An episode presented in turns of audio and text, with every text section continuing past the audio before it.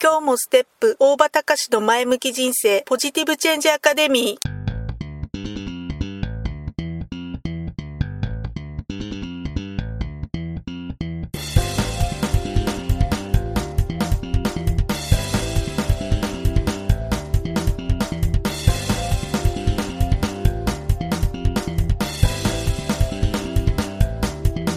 今日もステップ大場隆の前向き人生ポジティブチェンジアカデミーは開業から20年行政書士として奮闘している大場隆が日々活動している中で感じたことを通して皆様に前向きな変化をお届けする番組です。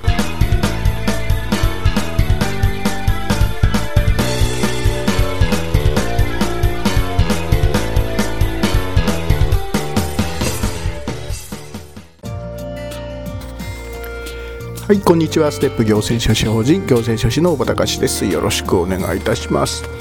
えー、ね、例えばね、ブレイクしたとかね、えー、チャンスが訪れたとか、えー、思いがけないことに遭遇をした。えー、まあ、よよくね、成功をつかんだ方っっていう人の多くのお言葉の中には、えー、こんな風にね、えー、急にブレイクしたとか、えー、本当にチャンスが訪れたとかね思いがけないことに本当に遭遇したみたいなそういうような、え表現を、まあ、成功に至る過程をね、え語る時に今のような言葉で表現をするようなことって結構あるのかなっていう風な気がします。まあ、当初ね求めていなかった例えばそれとか意図的じゃないとか思いもよらなかった、えそんな、え幸運な偶発的な出来事偶発的に起こったような出来事とか経験、えまあ、こういうことをね、え心理学の用語で、えセレンディピティっていうふうに言うそうです。えセレンディピティ、まあ、ちょっとあんま馴染みない言葉かもしれないんですけど、まあ、ただね、えー、心理学用語で、えー、きちんと使われてる言葉のようなんですが、え、でこの言葉っていうのは、えセレンディップの3人の王子、え The Three Princess of Serendip という、まあ、そういうねペルシャの童話の中から、えーまあ、そういった童話があったことから、えー、そのセレンディピティっていう言葉が使われるようになったらしいですね、えー、この、え、セレンディプの3人の王子という童話は、まあ、登場人物の中でね、3人の王子様が出てくるそうなんですがこの3人の王子がね旅の途中で、え探し求めているものを、まあ、発見していくといったそういうような物語なんだそうです。で、えこの物語の中でねこの主人公の3人の王子はね、まあ、それぞれのね、え洞察力、まあ、そういったものを使いながらえ探し求めているものを、えま発見していく、まあ、そういったようなストーリーらしいですね。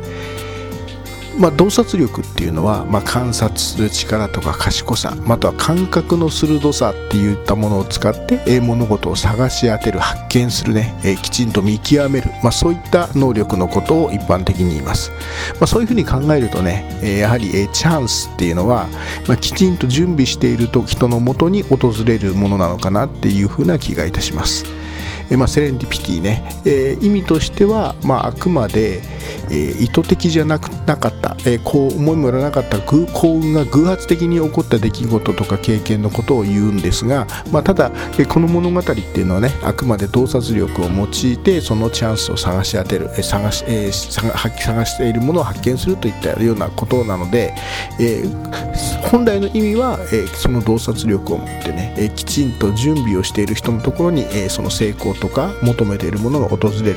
まあ、そういった、えー、まあこう深い意味がこの言葉の中には含まれているのかなっていうふうにまあ、この言葉とねその言葉の由来を聞いた時に、えー、ちょっと考えた次第なわけなんですね。そう偶然とかチャンスっていうのはきちんと準備をしながら追求してくるいるところにやってくるものなんじゃないのかなっていうふうに思うわけです。まあ、何の準備もないところにえチャンスっていうのはやってこないし仮にえチャンスがやってきたとしてもある程度準備をきちんとしている人じゃないときっとそのチャンスが来てることすら気がつかない。そういったものなのかなっていうふうな気がします。よくね運幸運とか運っていう言葉あるんだけど運っていう言葉はどういう字書くかっていうと運ぶっていう言葉を言葉を使うを字を書くわけです。そう。運ぶという言葉。要するに、えー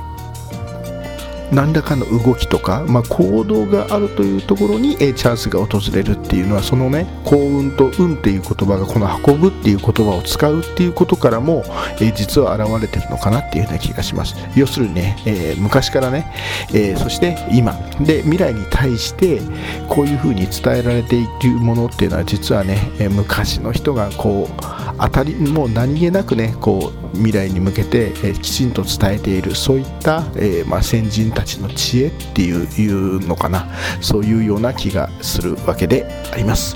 ということで、え皆さんチャンスをつかむためにねきちんと、え準備と行動しましょう。ということで、え本日もご清聴ありがとうございました、えまた、え次回までさようなら。